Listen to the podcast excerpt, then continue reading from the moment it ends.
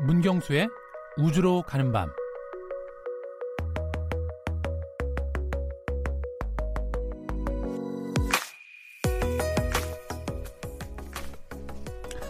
퇴근 무렵 밤하늘을 올려다보면 붉은 빛을 띠는 별이 보입니다. 로마 신화에서 전쟁의 신으로 불린 마르스의 이름을 딴 화성입니다. 화성은 지구의 바깥 궤도에 위치한 행성으로 마지막 지구형 행성이기도 합니다. 화성은 지구와 같은 듯 다릅니다.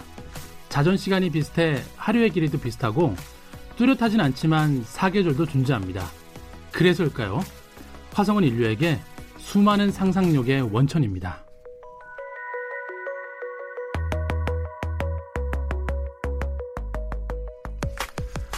우주로 가는 밤 여덟 행성의 보금자리인 태양계의 신비에 대해 알아보는 세 번째 시간. 오늘은 화성으로 가보겠습니다. 오늘도 문경수 과학탐험가 나오셨습니다. 안녕하세요. 네, 안녕하세요. 왠지 화성, 이라 그러니까 네. 약간 가슴이 설렌다고 할까요? 그렇죠. 워낙 많이 뭐 화성 얘기를 하고 있으니까요. 네, 저희 프로에서도 많이 언급을 했기 때문에 네. 네, 익숙한 행성이죠. 어찌됐든 오늘은 화성으로 한번 가보도록 하겠습니다. 네. 뭐 화성은 뭐 그동안에 우리가 많이 얘기를 나누기도 했으니까 네. 어, 많이 알 것 같다고 생각하지만 네. 실제로는 그렇게 많이 알고 있지 못합니다. 어, 네. 탐험가께서 말씀해주신 그 정도 얘기밖에 잘 몰라요. 네. 솔직히 말씀드리면 네. 화성은 한마디로 어떤 행성이라고 할 수 있을까요? 그냥 화성은 한마디로 정의하면 붉은 행성이고요. 네, 그리고 지구보다 4분의 1이나 크기가 작은 네, 네, 그런 암석으로 된 네, 행성이라고 보시면 될 것 같습니다. 음, 붉은 행성이다. 네. 이게 혹시 그 로마 신화 마르스에서 네. 화성 이름을 마르스라고 하잖아요. 그렇죠. 네. 그러니까 그거하고도 관련이 있는 거예요? 네, 아무래도 마르스가 그 전쟁의 신이다 보니까 그 전쟁 속에서 이제 뭐 피가 많이 보이고 음. 네, 그런 의미를 담아서 예, 저게도 분명 저렇게 전쟁이 뭔가 일어나고 있을 것 같다. 네. 그런 의미까지 덧붙여서 네, 마르스의 이름을 따서 화성이 된 거죠. 근데 왜 붉은색일까요? 어, 그거는 뭐 어, 기억이 안 나시나요, 혹시? 그런가요? 네, 그러니까 화성- 제가 많이 많이 아는 것 같지만 잘 모른다고 말씀드렸잖아요. 네, 화성이 붉은 이유는 네. 그 이제 빛이 붉게 나서 나는 게 아니고요. 네. 그 화성의 토양이 예, 산화철, 녹슨 음. 철 성분이 많기 때문에 그렇게 붉게 보이는 겁니다. 아, 물은 없고 네, 그렇죠. 주는 이제 토양이 붉은색을 띨 수밖에 없어서 멀리서 네. 봐도 붉은색으로 보인다. 그렇죠. 근데 지구는 이 물의 행성이라 그래서 그런지 네. 모르겠지만 멀리서 보면은 이 푸른 점처럼 보인다 그러잖아요. 그렇죠. 창백한 푸른 점이라는 표현도 네. 많이 쓰는데 그럼 그건 다 물 때문에 그런 거죠. 아무래도 지구는 물 때문이기도 한데 어, 지구 대기 색깔이 네, 아, 산소가 풍부하다 보니까 있으니까. 네, 그 저기 태양빛이 산소에 산란이 돼서 네, 이렇게 파란색을 보이는 거죠. 아 그렇군요. 네. 또, 어, 현재 우주 탐사에서 가장 뭐 관심이 대상이 되는 게 화성인데요. 네. 그 화성이 인류에게 주목받은 받고 있는 이유 네. 그것도 한번 정리해 주세요. 어, 이것도 아마 여러 가지가 있겠지만 그 제 생각에는 지금 현대 인류 문명이 가장 많은 영향을 받고 있는 행성이라고 표현하는 게 오히려 맞는 것 같습니다. 가장 많은 영향을 받고 있다고요? 네, 이를테면 그 아폴로 프로젝트 이후에 예, 본격적으로 이제 그 행성 탐사가 시작이 됐잖아요. 네. 그래서 물론 뭐 수성, 금성도 탐사를 했지만 사실 지구형 행성이면서 네. 실제로 인간이 거기에 가서 거주할 수 있는 가능성이 음. 예, 그나마 가장 확률이 높은 게 화성이기 때문에 예, 일단은 주목을 받은 것 같고요. 그리고 이제 또 다른 측면으로 보면은 어, 사실 화성과 관련된 뭐 컨텐츠들이 너무나 많이 있잖아요. 뭐 영화부터 해서 드라마 음. 온갖 것들이 다 있다 보니까 네. 어, 뭐 화성 탐사를 주목받는 이유 뭐 여러 가지가 있겠지만 저는 이렇게 우리 지금 현재 인류의 삶에 가장 좀 가까이 있는 음. 그런 행상이기 때문에 앞으로도 계속 화성에 관심을 가지 않을까 생각이 드네요. 그 지난주에 그 금성도 옛날에는 외계인이 네. 살줄 알았는데 그렇죠. 막상 금성에 네. 탐사선 보내는 거 그 과정도 굉장히 험난했지만 그렇죠. 가보니까 펄펄 끓고 있더라. 도저히 외계인도 살수 없을 만한 그런 행성이더라. 네. 그렇죠. 어, 그래서 금성에 대한 관심이 상대적으로 적어졌고 네. 그리고 그만큼 화성에 대한 관심이 커졌다 이런 얘기 잠깐 나눴었거든요. 그렇죠. 맞습니다. 그러니까 진짜 이제는 지구와 가- 아주 가까운 거리에 있는 행성으로서는 네. 화성밖에 주목할 곳이 없다. 그렇죠. 음, 그- 그러니까 거기에는 틀림없이 우리랑 비슷하게 생긴 네. 사람이 살고 있지 않을까? 네. 이런 호기심이 생기고 있다는 거 아니냐, 아니에요? 네, 네, 맞습니다. 음, 근데 그 지금까지 알아본 지구형 행성 중에 화성이 가장 멀리 있다고도 볼 수 있는데요. 그렇죠. 지구형 행성이라는 게 이게 어떤 의미에서 사용하는 단어입니까? 네, 그 일단은 지구라는 행성의 특징을 보면 알 수가 있는데요. 이 지구라는 행성이 안에 뭐 핵도 있고 멘틀도 있고 많은 그 형태로 이루어져 있지만 네. 결국 딱딱한 암석 표면에 우리가 살고 있잖아요. 네, 그렇죠. 그런 맥락에서 어, 태양계는 8개 행성 중에서 지구처럼 이 지각 표면이 딱딱한 예, 암석으로 돼 있는 행성이다 그러고서 수성, 금성, 지구, 화성까지를 예, 지구형 행성, 암석형 행성이라고 부르는 겁니다. 그러면 그 이후에 더 멀리에 있는 행성들, 목성이나 이런 곳들은 네, 다 그 기체형 행성. 기체형으로 되어 네, 있다. 맞습니다. 그런 의미였군요. 네, 저는 맞습니다. 지구하고 이렇게 약간 크기나 뭐 이런 거 그러니까 이게 아니고 네, 네. 뭐 그런 어떤 특성과 관련돼 네. 있는 줄 알았더니 어 그- 결국 지각의 문제에서 그렇죠. 네. 지구형 행성이다 이렇게 말씀하시는 거군요. 네. 그러면은 처음에 네. 화성에 간 달 탐사선 그건 언제부터 보내기 시작한 거죠? 어, 사실 화성에 간 그 탐사선은 크게 두 종류를 볼 수가 있는데요. 네. 그 화성 표면에 착륙한 그 말 그대로 탐사선이 있고요. 네. 그리고 화성 궤도를 돌고 있는 이 궤도선을 예를 들 수가 있는데요. 일단 그 화성 탐사의 역사를 보면은 어, 뭐 탐사선 착륙한 것들이 많이 있으니까 음, 좀그 유니크한 궤도선에 대한 이야기가 있는데 네. 그 나사에서 처음으로 화성에 그 궤도선을 발사한 게 마리너 4호라는 그 우주선입니다. 마리노 사오요. 네, 마리노 4호 우주선을 보냈는데 어, 그 마리노 4호가 의미가 있었던 거는 어, 최초로 그 우주선에 카메라가 달려갔습니다. 음, 네, 그래서 그 동안은 뭐 그 탐사선들을 그냥 실험 뭐 실험상으로 보내긴 했는데 네. 화성의 모습을 우리가 한 번도 찍어본 적이 없었기 때문에 음, 네, 이 마리노 4호에 카메라를 달려서 보냈는데 문제는 어쨌든 그 당시 비용으로도 이게 만드는데 비용이 엄청 들어갔겠죠. 네. 네, 그래서 또 갔는 사- 가서 어 이제 카메라가 제대로 작동을 해야만 뭔가 의미 있는 결과를 얻는 건데 문제는 그 당시에 그 카메라의 화소가 어 200화소였대요. 200화소요? 네, 200만 화소가 아니고 200화소. 200화소면은 어떻게 사진이 나오는 거예요? 네, 사진이 나오는 것도 힘든데 네. 찍더라도 그 데이터가 지구로 날아오는데도 시간이 오래 걸리고요. 네. 그리고 그 데이터가 이미지가 아니고 0101로 된 그 디지털 부호기 때문에 어, 네. 예, 그 디지털 부호 값에 따른 색깔이랑 같이 매칭을 해서 음, 예, 그게 이제 인화되는 데만 또 몇 달이 걸린다고 그러더라고요.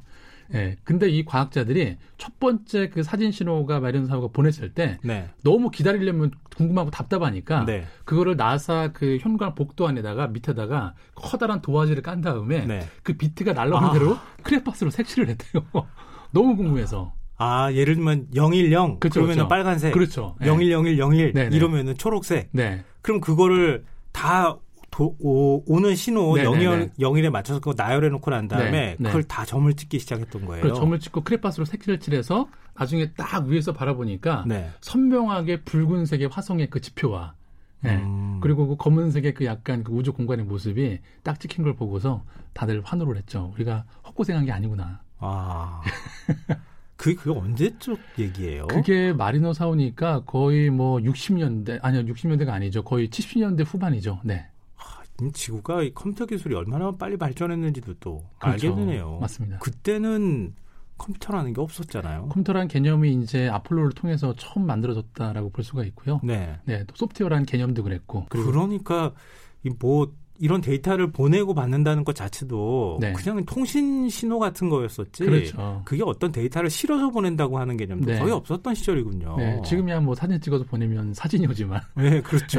네, 그때는 뭐 그런 binary 신호가 왔겠죠. 아, 네. 그 마리너 4호 이후에 또 그러면 보냈을 거 아니겠어요? 일단은 그렇게 돼서 이제 화성이 분명 행성이다. 예, 음. 그리고 뭔가 탐사할 만 하다라는 게 밝혀지고 난 뒤 후에 네. 이제 그대로 이제 뭐 나사 같은 경우에 뭐 피닉스라든지 바이킹 같은 그런 탐사선들이 실제 표면에 착륙을 해서 음. 정말 그 표면의 첫 번째 사진을 전송했을 때 뭐 그때가 어찌 보면 화성 탐사의 이제 본격적인 서막이 열린 거고요. 네. 어, 사실 이제 뭐, 물론 나사가 그렇게 처음에 문을 열었지만, 뭐, 러시아나 유럽들, 많은 나라들이 도전을 했지만, 음. 아직까지 화성 표면에 예, 탐사선을 착륙시킨 나라는, 네, 미국 유일합니다.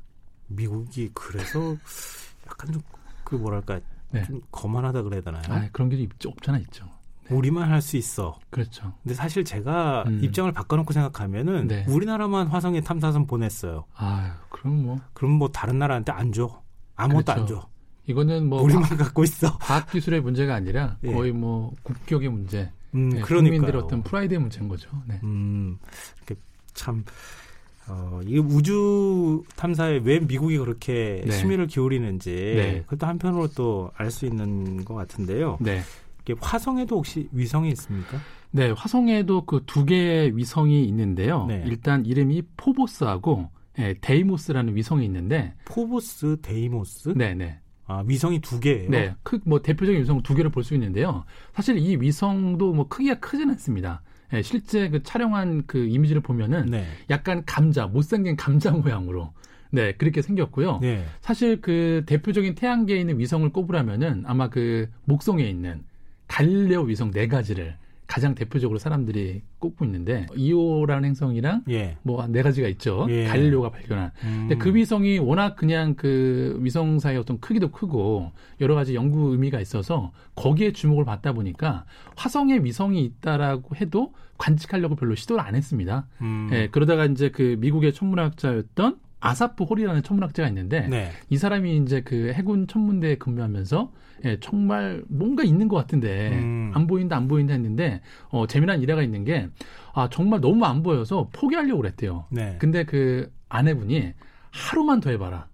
하루만 더 해봐서 안 보이면 그냥 앞으로 하지 말고 딴 거 해라. 그랬는데 정말 거짓말처럼 예, 그 다음 날 그거를 발견해서 데이모스라는 이름이 어 그래서 하여튼 뭐 네. 재미난 일화가 있습니다. 믿거나 아니, 아니거나 그- 네. 아, 진짜 믿거나 말거나 한 건가요? 아니면 진짜 그런 건가요? 왜냐면 이건 굉장히 중요합니다. 남편이 네. 아내의 얘기를 얼마나 들어야 되는지를 보여주는 사례이기 때문에. 네, 사실 그 사례는 사실입니다. 사실인데, 어, 네. 네, 사실인데요. 그리고 이제 뭐 재미난 일화가 하나 더 있던데 찾아보니까, 어, 사실은 이 포보스와 데이모스의 실체가 원래는 걸리버 여행기 아시죠? 네. 소설. 네. 그 걸리버 여행기에 나오는 과학자가, 어, 어, 뭔가 화성 주변에 네. 뭔가 작은 별들이 있는 것 같다. 그렇게 암시를 했는데, 그게 수백 년 후에 실제 화성의 위성으로 그러니까 확인된 거죠. 네, 화성에 뭐 우리 달 같은 위성이 네. 있다고 하는 사실은 과학적으로 증명되지 않았는데 그렇죠. 먼저 소설 속에 등장을 했다는 네, 맞습니다. 거죠. 네. 근데 그 위성 크기는 비교를 했을 때 네. 어, 달하고 비교하면은 아무래도 더 작을 것 같은데. 아유, 그럼요. 달하고 뭐? 비교 자체가 안 되고요. 음. 네, 뭐, 하여튼 뭐, 크기가 많이 작습니다. 네. 아, 그러니까 네. 어떤 기상 현상을 일으킬 만큼의 그 정도는 것 그렇죠. 같아요. 그냥 그 크레이터 정도만 윤곽에 있는 아주 음. 작은 그냥 암석 덩어리라고 보시면 좋을 것 같습니다. 음. 근데 화성하면은 뭐 빼놓을 수 없는 게 생명체고 생명체가 있으려면 당연히 물이 있어야 되니까 네. 물이 과연 얼마만큼 어디에 존재하느냐 이게 네. 최대 관심사 아니겠습니까? 네, 사실 그 공식적으로 말씀드리면은 2008년도 1월 달에 나사가 공식적으로 화성에 물이 존재한다라고 발표를 했습니다. 네. 예, 뭐 많은 분들이 기사에서 보셨겠지만 어, 액체 상태의 물은 아니고요. 아무래도 이제 화성이 뭐 춥고 덥고 이런 기온이 반복되다 보니까 그냥 우리가 아는 액체 상태의 물은 존재할 수가 없고요. 네. 또 대기도 없기 때문에 다만 어, 소금물 형태의 음. 그 물이 존재하는데 아무래도 이거는 뭐 기온이 낮아도 어, 금방 뭐 얼거나 그러지 않으니까 네. 어, 그렇다고 해서 물이 흐르는 걸 관측한 건 아니고요. 음. 그렇게 기온에 따라서 이 소금물이 흘러가면서 지형이 바뀌니까 네. 과학자들이 그 지형의 변화를 보고서 분명 물의 흐름이 있다. 음. 네, 그렇게 인식을 했다고 보시면 되죠. 그러니까 이미 이제 화성에 물이 있다고 하는 건 확립된 이론인 거죠. 그렇죠. 확립된 이론입니다. 가설이 음. 아니고. 네. 또 화성하면 테라포밍이라고 하는 게 있다고 하는데요. 네. 이 테라포밍이라는 게 뭐죠? 네, 일단 요즘에 이제 정말 뉴스를 보면은 이러다가 인류가 뭐 가까운 미래에 화성에 가서 거주를 하게 될 것 같은데, 네. 어, 화성에 가서 살려면은 물과 산소가 필요하죠. 네. 네, 물과 산소가 필요한데, 어, 그나마 물 같은 경우에는 화성에도 얼음이 있기 때문에 뭐 그런 것들을 활용하면 어떻게 되지 않겠냐라고 할 수가 있는데, 네. 어, 공기가 산소 같은 경우는 쉽지가 않죠. 그래서 한 1990년대 초반에 이 나사에서 뭐 예전에도 한번 제가 말씀드렸던 기억이 나는데 그 광합성을 해서 산소를 만들어내는 미생물이 있습니다. 음. 네, 지구에도. 네. 네, 지구에도 있는데 그런 미생물들을 화성에 갖다 이식을 하면 음. 네, 수세대가 지나면 화성의 대기가 오늘날의 화성처럼 산소가 풍부한 대기로 바뀌지 않겠냐. 음. 네, 그래서 이제 테라폼이라는 개념이 어, 아주 원초적인 개념이 나왔던 거고요. 어, 그 이후에도 어쨌든 뭐 화성의 대기가 지구처럼 돼야만 우리가 이제 살 수 있는 거기 때문에 네. 뭐 거기다가 뭐 공장을 지어서 공장이 온실가스로 뭐 화성의 대기를 대표해서 음. 뭐 한다든지 여러 가지 방법들이 있는데 어, 아무튼 이 테라폼이라는 개념이 어, 우리 새로운 어떤 우주 문명 시대를 만든다라고 하면 꼭 빼놓을 수 없는 개념이죠. 그러면은 대기를 지구처럼 바꾸지 못하면 사람은 못 가는 거예요? 아 그래서 사실 지금 가장 뭐 현실적인 대안은 뭐 기지를 만들어 놓고 네. 그 안에 이제 뭐 지속적으로 많은 양의 산소를 만들 수 있는 뭐 장비를 만든다거나 네. 그런 게 가능하면 또 가능하겠지만 어뭐 좀 더 장기적으로 봤을 때 네, 그런 어떤 생각들을 음. 하는 거죠. 근데 그렇게 하더라도 그건 단기적인 방법일 수밖에 없기 때문에 네. 지속적으로 인간이 가서 살기에는 굉장히 어려울 것이다. 네, 그래서 뭐 나사랑 그 뭐 BBC, 내셔널 지피 같은 곳들이 이제 시뮬레이션을 해봤는데 이 테라포밍에 하려면 어 약 어 한 500년 정도가 걸리고요. 500년이요? 네, 그리고 비용은 약 4억조 달러 정도가 소요된다라고. 어, 그러면 500년 동안 계속 해야 되는 거잖아요. 그렇죠. 네. 음, 뭐 물론 인류가 500년 이상은 존속할 수 있, 있을 거라고 확신하기 때문에 네.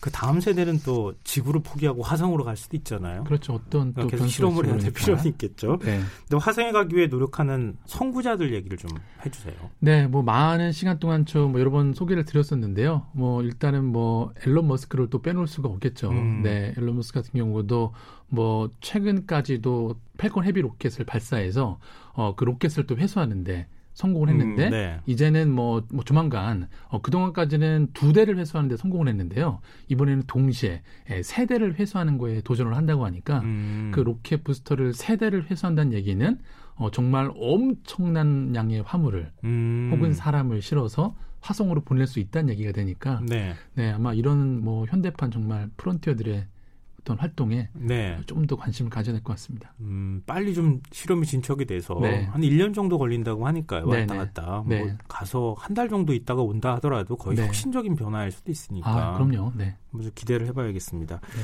근데 무엇보다도 어, 일반 사람들한테는 화성하면 네. 영화나 드라마 뭐 그렇죠. 이런 걸로 더 익숙하잖아요. 네 맞습니다. 그 대표적인 게 어떤 게 있었죠? 우리 뭐 저는 기억하고 있는 게 뭐 마션 같은 거. 그렇죠. 예. 네. 뭐 그 이전에 뭐 화성 침공부터 해서 많은 어떤 클래식한 그러네요. 영화들도 있긴 한데요.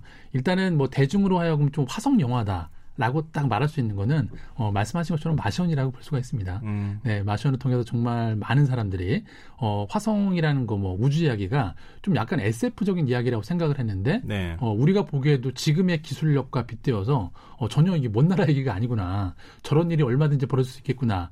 라는 그런 좀 어떤 가능성이나 어, 호기심을 유발시켜줬고요. 그리고 한 3년 전에 이제 내셔널 지오그래픽에서 어, 마스라는 그 드라마가 방영이 된 적이 음, 있습니다. 네. 네, 총뭐 시즌 2로 방영이 됐었는데 어, 이 드라마 같은 경우에도 아주 현실적으로 현재 지구에서 일어나는 혹은 어, 현재 몇 년 안에 지구에서 일어날 이런 현실적인 문제들을 중심으로 해서 어, 화성의 이야기를 풀어냈기 때문에 또 많은 사람들한테 어, 인기를 끌었었습니다. 음, 근데 화성에 갈 기회가 주어진다. 네. 그러면 타원관님은 어떤 거부터 먼저 하시겠어요? 아, 그 사실 예전에는 기회가 와도 가지 않겠다라고 얘기를 했었는데, 네. 이제는 혹시 왕복이 다 가능하다라면 음, 한 번쯤은 가서 어, 제가 봤던 그 어마어마한 화성의 모습을 어, 좀 우리나라 분들한테 많이 알려드리고 싶습니다. 일단 뽑히는 게 더 중요합니다. 그렇죠. 체력 관리를 좀 열심히 하셔야겠습니다. 네, 저 화성 얘기를 좀 저희가 쭉 해봤는데요. 네. 어, 굉장히 익숙한 곡들도 많이 있을 것 같아요. 네. 우리한테 그렇죠. 어떤 곡을 좀 소개해 주실 어, 건가요? 오늘 소개해드릴 곡은 그 영화 마션에 등장한 노래인데요. 그 이 우주인이 그 화성에 고립된 다음에 어, 뭔가 그 답답함, 그 불안감을 이기기 위해서 동료가 남기고 간 그 MP3 음악을 틀었는데 그 음악이 바로 글로리아 가이너의 I Will Survive라는 노래입니다. 예, 좀 이따가 같이 한번 들어보도록 하죠. 네, 알겠습니다. 6억만 킬로미터 떨어진 행성에 사계절이 존재하고 낮과 밤이 있다는 얘기만으로도 설레이는 밤입니다. 지금까지 우주로 가는 밤 문경수 광학 탐험가와 함께했습니다. 고맙습니다. 네, 감사합니다. 오늘 모바일 상품권 당첨자는 홈페이지 공지사항에서 확인하실 수 있도록 올려두겠습니다. I will survive 들려드리면서 오늘은 여기서 인사드리겠습니다. 지금까지 시사평론가 김성환이었습니다. 고맙습니다.